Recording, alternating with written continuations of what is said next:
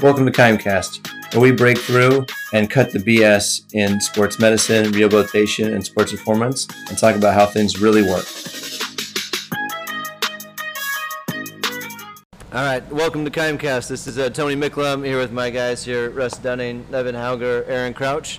So today we have our guest here is Dan John. Super excited to have Dan with us.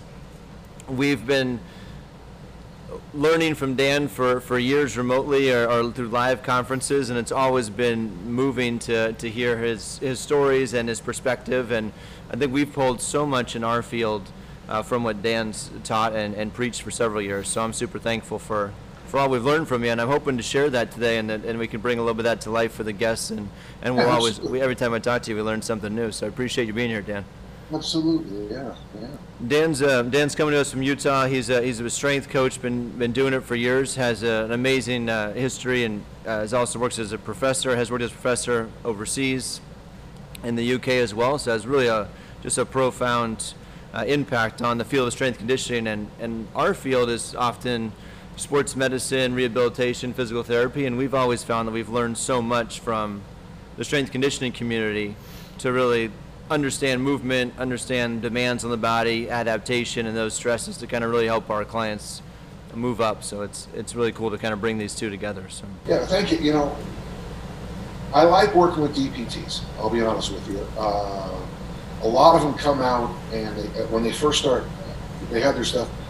They learned a lot of good things about you know to fix people, but they didn't lose learn sometimes right part two. If I'm wrong on that, yeah. So. Right not long ago, a DPT took me out to lunch, and it was really a good day.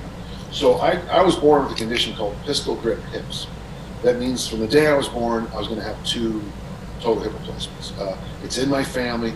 My niece had to deal with it when she was about a year and a half old. Uh, it just kind of depends. It, and so he, he asked a good question. He said, well, you know, how did we help in physical therapy? And if you guys don't mind, I'll, I'll, I'll say you guys are good at two spots uh, and we used the semaphore. So when I first came to, there was a physical therapist there to help me get my legs over and get me on the, the walker and encourage me. We went with my with the new, new modern techniques with a total hip replacement. I think I went 200 meters the first time because it was the first time I'd been out of pain. Mm-hmm. So maybe I was pushing it with the IV bag. Yeah. ass hanging out the back. yeah, the damn thing in my funny area, that little, you know. Oh yeah, oh yeah, yeah look totally. Uh, see, hot tub time machine. uh, deep, uh, physical therapy is very good in the red light situation. Uh, you know, I got great advice about using the rail going downstairs for a while. I got great advice about, you know, just like for example, putting my hand up, like bring the leg over into the shower and stuff like that. And later, about five or six months later, you guys were real good at the green light situation, saying, you know, now you're free to go play with tasks of fitness, you know, which are just you know, the ability to do a task, and not necessarily performance, but I did anyway. The middle part, the yellow, so you guys are real good at the stop line, and you guys are real good at the go take on the world, but the middle part was where we, we, in fact, this is a great conversation because I came up with the following. I said, at Thanksgiving, I have 18 bags of groceries. Okay? And I have to take those bags of groceries from my car up 10 stairs, not 10 flights of stairs, just 10 stairs into my kitchen. The bags weigh between 10 and 20 pounds each. So this is what I said, and I hope you guys might like this. I said, you know, hi, I'm Dan John. I'm going to take all 18. I'm going to strap them up, you know, get them all the way down the arms. Yeah. And I'm going to do one flight of 10 with 365 pounds. Put them on the kitchen table be done with it someone listening might say, you know, I would do one bag at a time. So 18 trips, 180 stairs, 10 to 20 pounds. Got it? Yep. For me, what the yellow light is the matrix. One trip, 10 stairs, 360, 18, 18 trips, 180 stairs, 10 to 20 pounds each. That jumble of numbers in there is where I think that you guys and me guys can sit down and talk with. That ability for somebody to have the that matrix of okay, I'm just going to pick up four. Four is too many. I'm going to do two. Two is too light, but if I have a, a two tens in one hand and a twenty in the, you get that? yeah. I, And to me, that's where that's the area in physical uh, in physical therapy that I think we need to talk more about. Is not I'm not just cleared, but I have the ability to make decisions mm-hmm. uh, in real time in real life. That and that does happen. Bags of groceries, uh, bringing out the Christmas presents, putting Christmas away. Those are all things that show up, and we need more. And we need more. Uh, we need a bigger. Yeah, I like that matrix. Uh, uh, you know, rainbow of things. You know, it's not you're fine, you're effed. Somewhere we need more. We need more gray. Mm-hmm. And for me, you we can work together on gray. Yeah, absolutely. So we, we call that the continuum, right? Would be the matrix oh. or the, there's a like a continuum process, right? Where there's a start and there's there's your point of the yellow zone and then there's this this end really green zone. Couldn't agree more. And I think that's the the state of the profession uh, across the U.S. for sure in so many cases. And it's it's for us it's super frustrating. Uh, it's one of the reasons we're here and what we've developed what we've developed is to, is to bridge that gap and and to where we started and, and what you bring to the table. It's so cool because that's that is what's needed is this is this blend of hey you know one thing to get rid of range of motion get range of motion back and get out of pain yes that's a great okay out of the red light space so to speak right but now we've actually got to build some strength in here and get this body fortified so it can tolerate some forces tolerate some load we can do some work and then can we add some speed? Can we add some power? Can we add some velocity?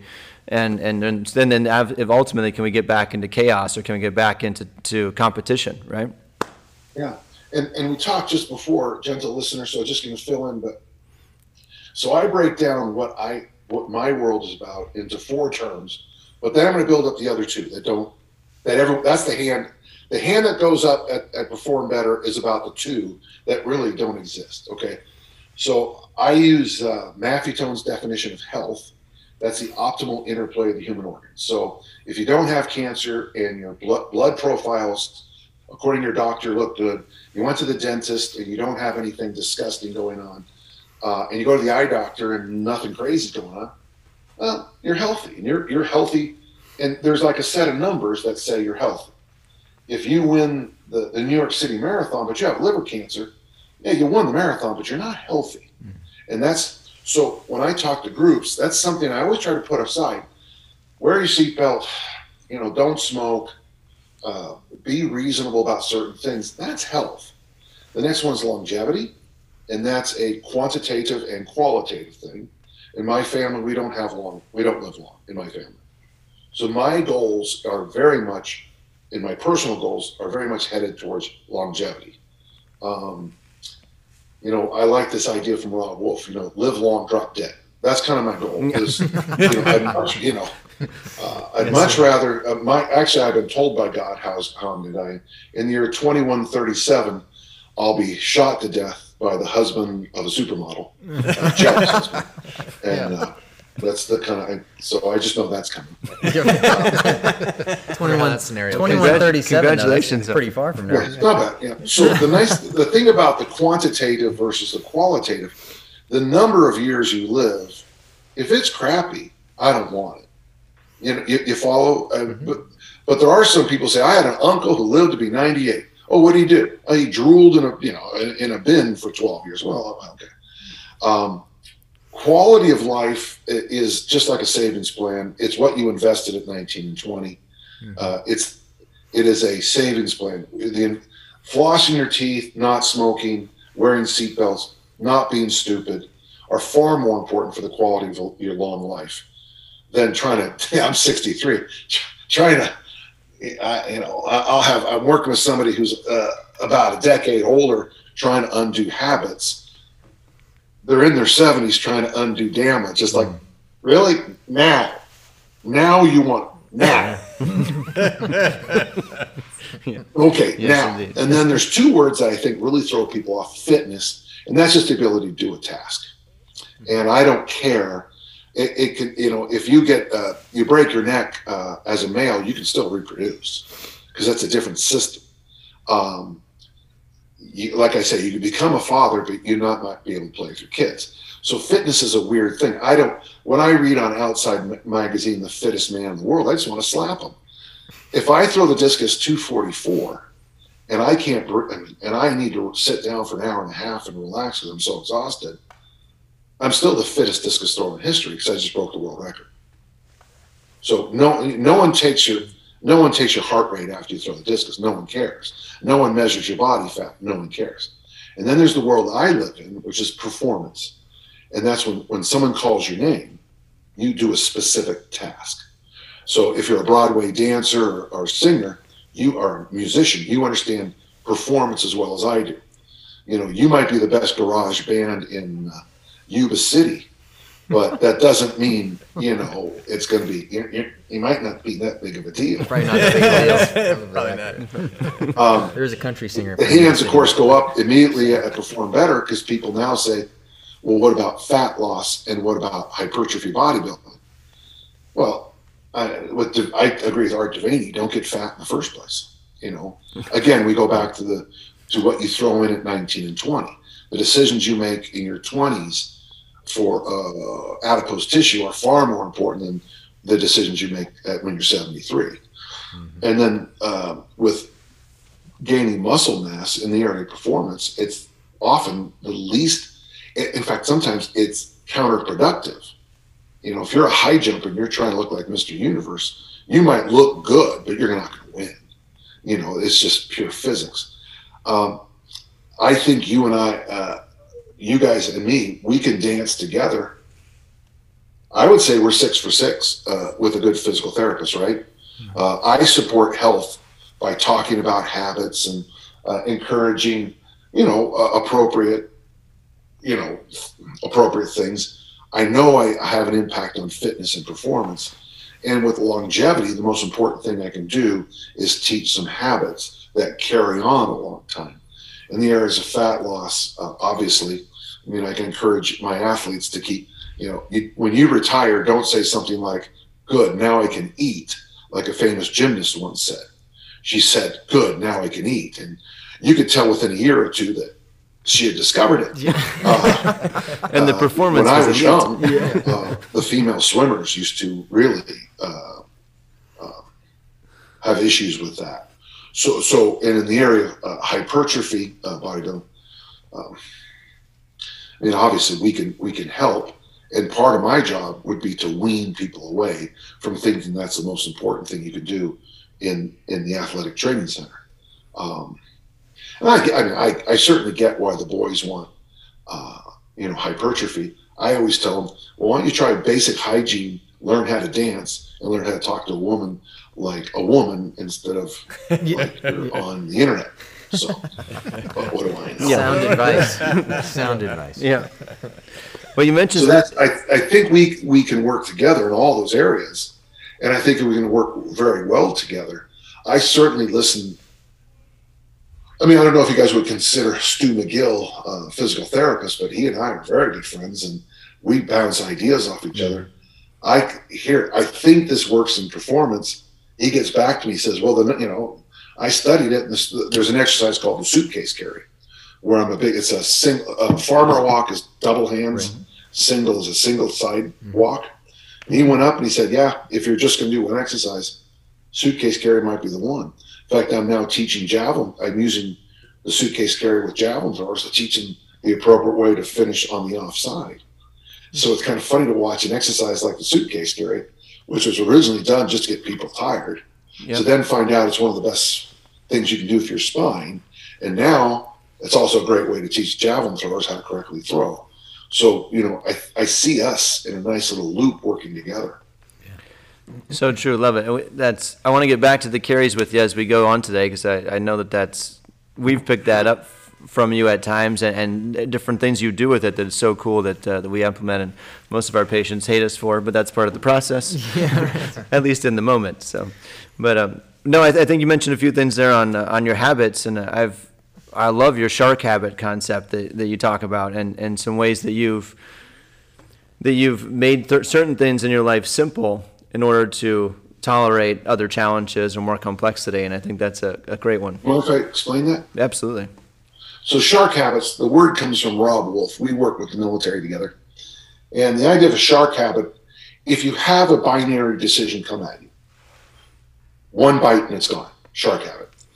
So if uh, if I get a, you know, an invitation to a wedding today, I'll open it up, and since I opened it up, now that means I'm going to finish whatever it is.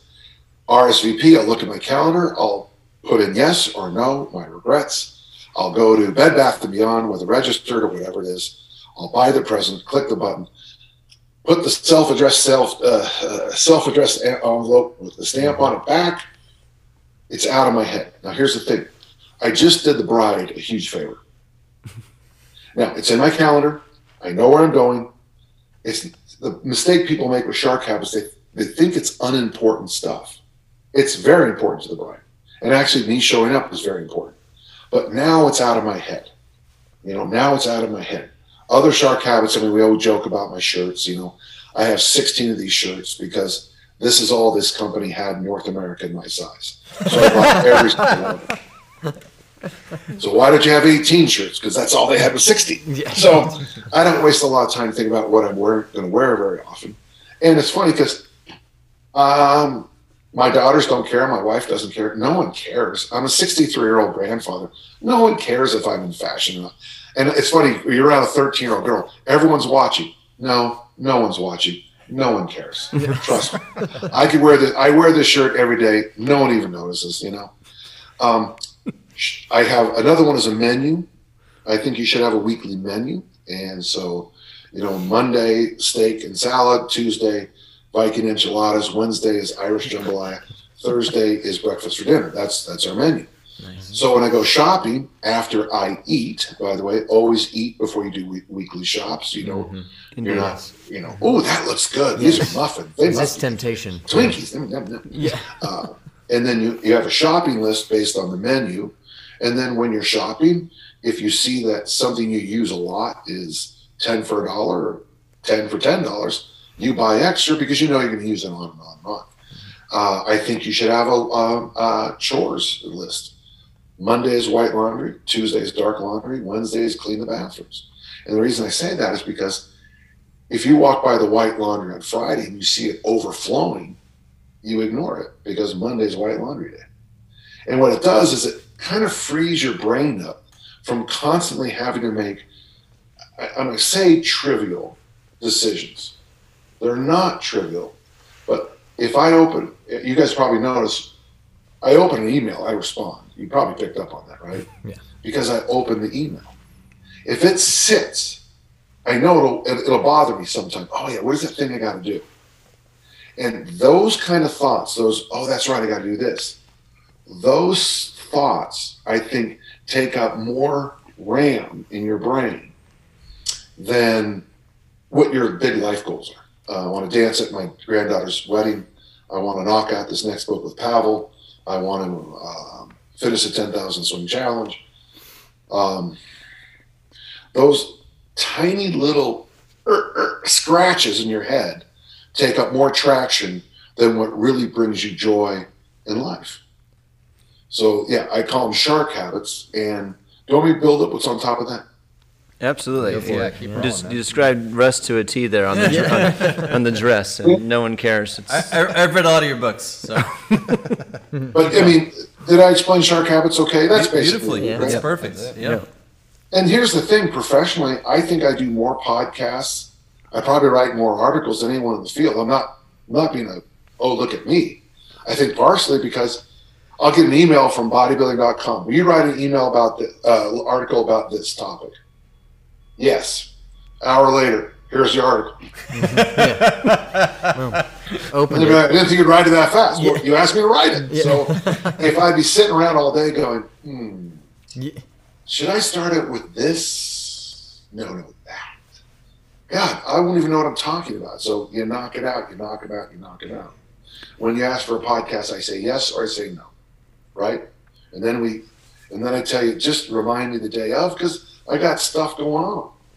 So what a pirate map is, and this comes from Pat Flynn, I think it's genius. I love it. Yeah. Uh, Josh and I have this great book called, uh, you know, uh, on phallus, and it's 432 pages, and I think it's really good. But that's not what people people want a, a, a pirate map. One, go to St. John's Island, find the white coconut tree, march seven space uh, paces to the west, dig down. There, Dan, and I get this all the time. Uh, um, it was weird this year with the COVID Christmas and COVID New Year's. Generally, this time of year at parties, I get the same question. Just Dan, I, I want to lose some weight this year. Just tell me what to do. First off, put all that shit that's in your hand down and stop eating that. And then go for a walk, for God's sakes. Can you make it simpler than that? Bam! Yeah, there you go. See, it's on the ground. Right there. Don't stop and get it off the floor. Uh, Didn't want to hear that. so my personal shark. So my goal is to dance at Josephine's wedding. Okay, my granddaughter. She's six, and I. No one in my family's ever lived that long. Uh, Twenty years from now, so I'm I'm pushing against the uh, the the odds here. So one, before I go to bed every night, I make my to-do list, and oh, I make coffee because I make up wake up to the smell of coffee. When I wake up, number two, I take a moment to be grateful. I figure if I can't be grateful about something, I get enough sleep. Okay. I do this thing called one moment meditation every day. It's an uh, it's an app. It's free. It's one minute meditation.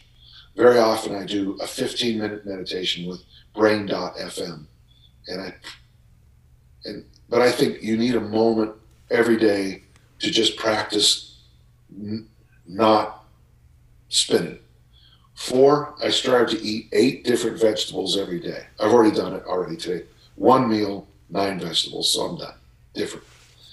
And then number five is my training program. Five days a week, I do original strength, TRX work, uh, heavy hands, uh, lots of pressing. And right now, I'm doing 500 kettlebell swings a day with this challenge I'm doing.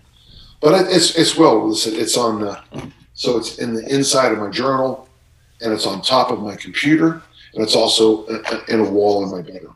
So no matter what I'm going to do, I bump it. I bump into it. What a, what my pirate map is this now? Are there better ideas? Okay, yeah, I I'm, I already have the habit of flossing twice a day. I'm fine. Uh, I wear my seatbelt because my car yells at me if I don't. Got it. Uh, I try not to be stupid. I didn't say I'm always not stupid. I say I try.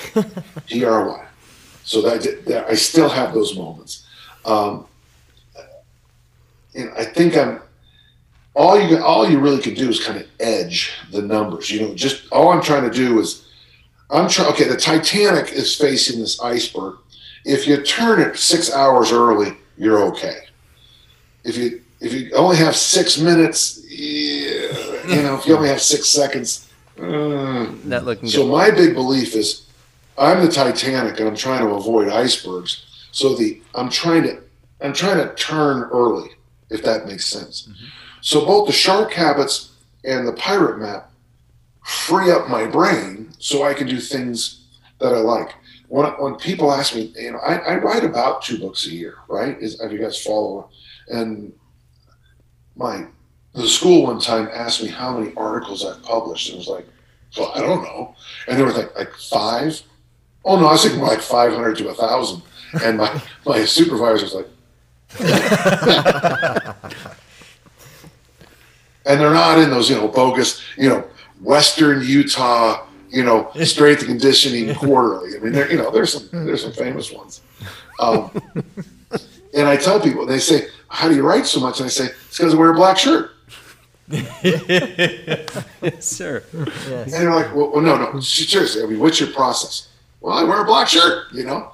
But the idea is, by not having a jillion decisions every day, cutting down the number of decisions, it allows me to do the things I think are important.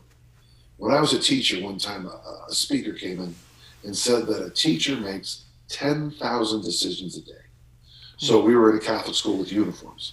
So every student who walks in, I am deciding if they're in uniform or not. Even if I'm doing it, but I'm still deciding. And then uh, you decide about whether a kid is tardy or not. And then you, dec- you decide, you decide, you decide, you decide. And what you find sometimes with teachers is there's this bizarre kind of burnout because they're just they they're, they're, they're, they have too many decisions to make too often. And so what I try to do on the things that are most important in my life, my pirate map, I try to make that as simple and clear as I can. Now you'll raise your hand and say, Dan, I'll be a great discus thrower. Okay. Lift three days a week, throw the discus four days a week for the next eight years. Well, they, everyone misses that eight years part. But you know, whatever. For example, how did you get through DPT school? I mean, did you wait until the last day to do everything? No. Well, I know, yeah, I know Evan did, but Yeah. but the truth is, you know, you you you know, uh, it's the the statement, Coach Maughan, my my coach in college, little and often over the long haul. Yep.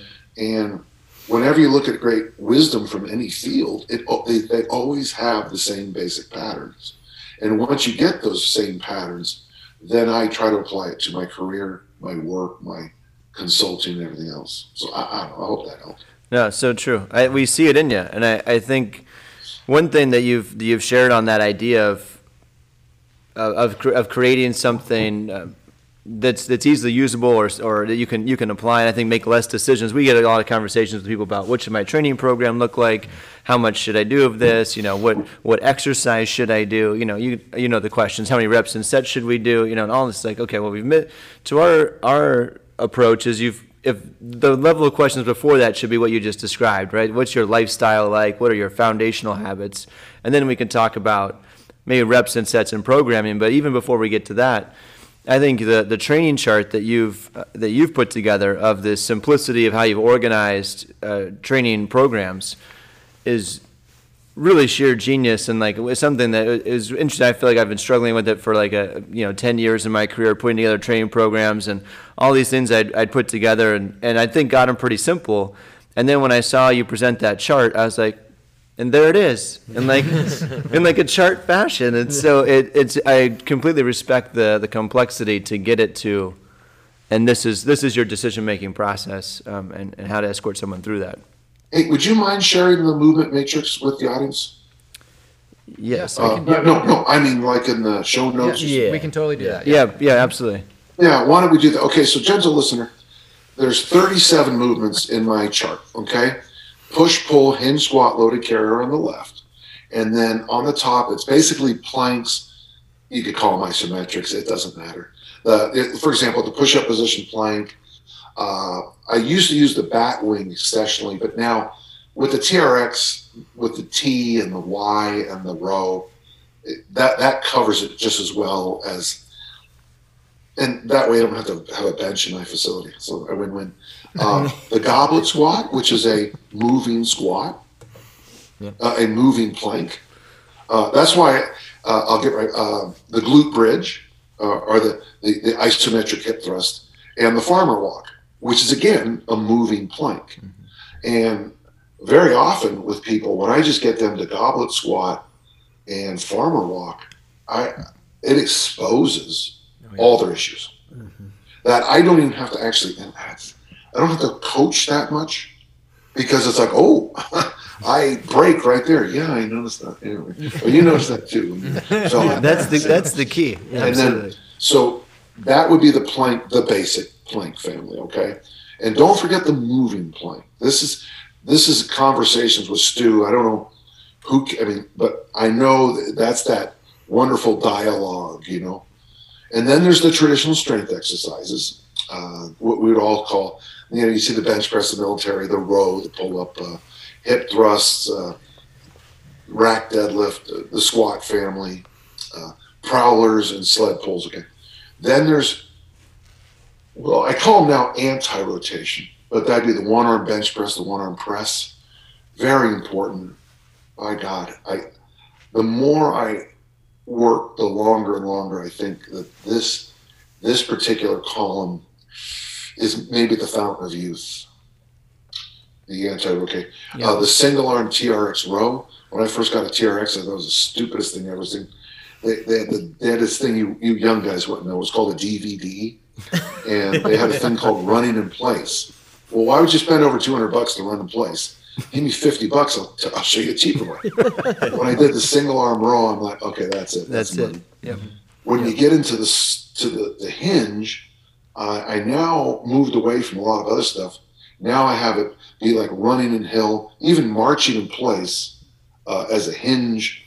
And the way I measure asymmetry, this is a tool you guys might want to use with your ankle, knee, hip people, is when they march in place, grab, okay, so I got PVC pipes in my hands or broomsticks at the mid. So I got a five foot uh, PVC pipe and I'm holding it in the middle.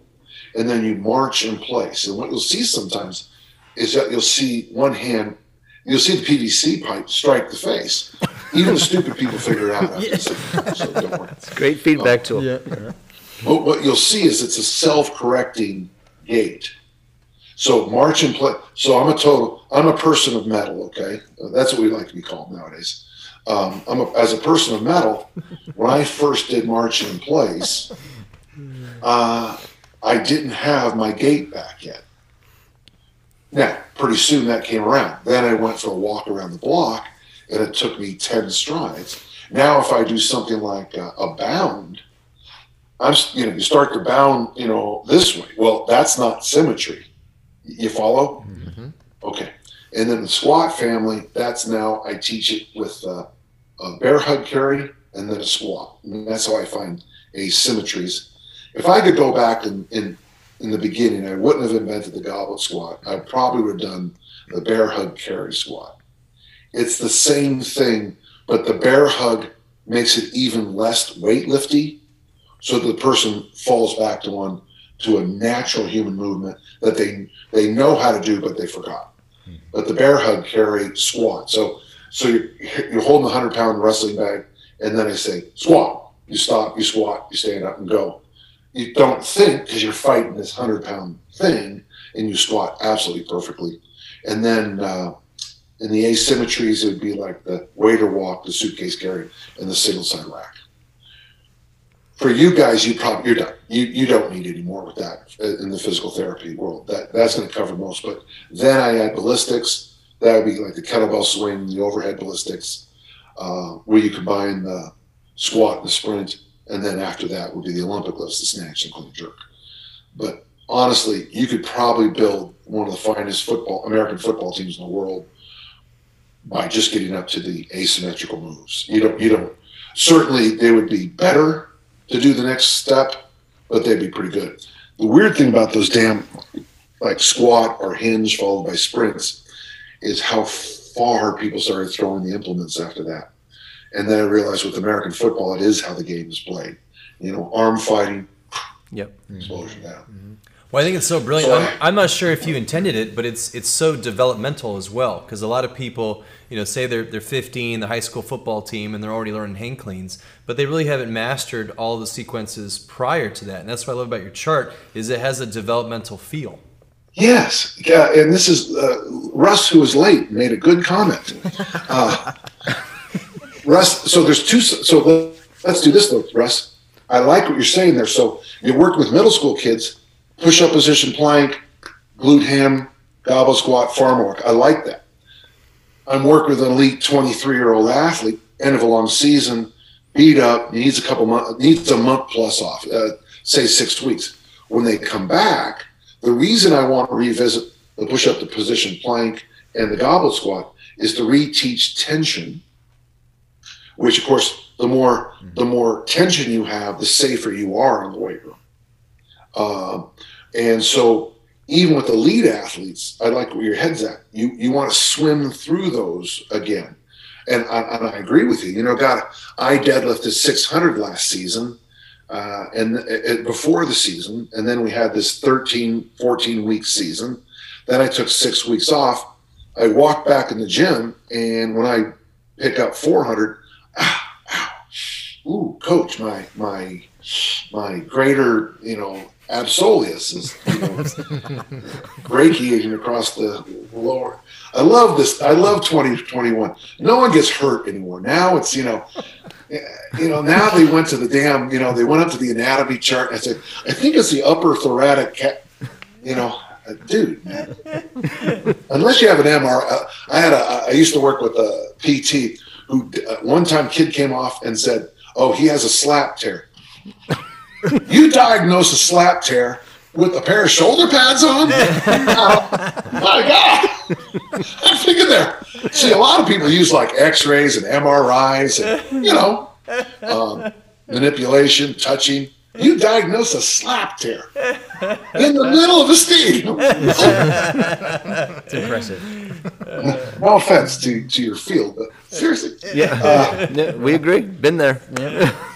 So what you want to do then is, and, and it'd be an interesting thing. For example, when I work with the special forces guys, one of my jobs, that's not, one of the things I try to do is get them called out on something as simple as a glute bridge. You know, I want them to go, I want them to stand up after. So I don't know if you've ever, you guys have seen it in my hands on where, where we have the, we pushed we have people, you know, either a glute band or someone holding the knees and then mm-hmm. someone holding the ab wall, making the abs engaged. You know, you got this, you know, you got this guy 13 deployments who's got a cramped glute mm-hmm. from doing a glute bridge. Mm-hmm. All of a sudden they're listening now, you know. Yep. So there's great value, Russ who came late. Um, and yeah, returning to those all the time. And the other nice thing about this is that I can say, okay, you're okay, you're up to standard in the isometrics, and then you bench, you, you, pressed enough, you pull up enough, your rack deadlift is good, your front squat is where it should be, your uh, prowler is where it should be. Let's now move to, and then all of a sudden we see that your right side is significantly stronger than your left side. If we'd have kept lifting weights, that difference. I don't know if you guys ever seen high school boys bench press, but the joke is, you know, uh, on a 200 pound bench, they're benching 180 with the right hand and 220 with their left because they're so asymmetrical. Well, part of our job for when they're 63, they'll be glad they did this. And then, of course, from there is when we want to do the real sports performance, which is focusing on the. And if you have the original one, those boxes I put in red, and then, of course, the hinges that are in yellow. Uh, from there, we want to develop more of the hinge family and get much more uh, uh, explosive, much more explosive and more work capacity. I call explosion snap. You take snap and work capacity, you shove the two words, and I call that snapacity. The, the high level performance is all about snapacity. Um, again, you know, if you're trying to get people who look like me, who graduated me in high school, snapacity might not be that important until they slip on ice. And then it becomes literally a life and just death moment. So it's, but it, so, but that's just part of the process we need to do. Uh, here's the thing, uh, and, uh, if, and listeners, I have 37 exercises up there. If I go to a workshop and find something new, one of the things I try to do academically is pull out. So I try to, so I make these, and I got some pets on my list that I've taken off. And I got to tell you, I mean, I mean, it's like a, it's like a, a sad five year old on Christmas morning who didn't get their lucky orange unicorn or whatever. You know? I'll be like, I love that exercise, but this is better, Danny. I know, but I love this one. I'm so good at teaching it. And that, you know, like when I worked with Bret Contreras, I mean, completely changed how I looked at the hinge squat and loaded carry. And I had to throw away my love affair with whatever the exercise was at the time. You know, so that's something we can do. Um, at your, at, you know, in your particular field is something I recommend. You know, is you could even do a matrix of. I, I don't want to get too specific, but where you what, what you're looking for then, and I'm going to just use mine, but push, pull, hinge, squat, loaded carry. You fill this whole thing out, and what I found, this is about 12 years ago. I had a gap. I had no asymmetrical pull that was really a good one. One arm rows, you know, everyone thinks one arm rows shows, but there's so much body English that you can use in a one arm row. It wasn't nearly as good as having your heels together, knees together in a push up position, doing a strict row here, and then going the left arm, and everything kind of falls apart. So I knew there was a gap, and I actively sought out what I was missing. If you guys are working together in a corporate setting or in, in, in a group, high school coaching staff or whatever, what I constantly say is, you know, if you fill out these charts, you look for your gaps. You know, high school I'm working with, the coach called me. I said, you know, I thought you were full of shit, but oh, sorry, can I swear? Oh Yeah. yeah, absolutely. That's fine. It's too late now. Um, they had 26 different pulls that they used in their in, uh, pardon, pushes that they used in their program per year, and they had two pulls and only back squats, and he, and then only half half squats. Well, that what can you guys see the gap there? Yeah. Yeah, there was no squat variations, there were no pull variations, and way too many pushes. And so, and I got to tell you, I mean, you can imagine being at the staff meeting where you know the guy, you know the guy, you know, you know, Coach Chest is going, well, we need uh, incline, decline, you know, dips. And that's great, but that's not making our kids play better in the field of play. You know, we push ourselves off the ground better than any team in the league. Yeah. Yes. That kind of goes back to your like our asses are on the ground more than any team in the league. Yeah. This was Kimecast, and we are the Kime Human Performance Institute. Thank you very much for listening. We'd love to continue the conversation with you. Please hop on our social media. It's at KimeHPI and engage with us there. If you'd like us to feature a topic or answer any questions live on the show, post your comments there. You can also check us out on our website at kimeperformance.com, and there you can see links to content that we've posted throughout our podcast for more information.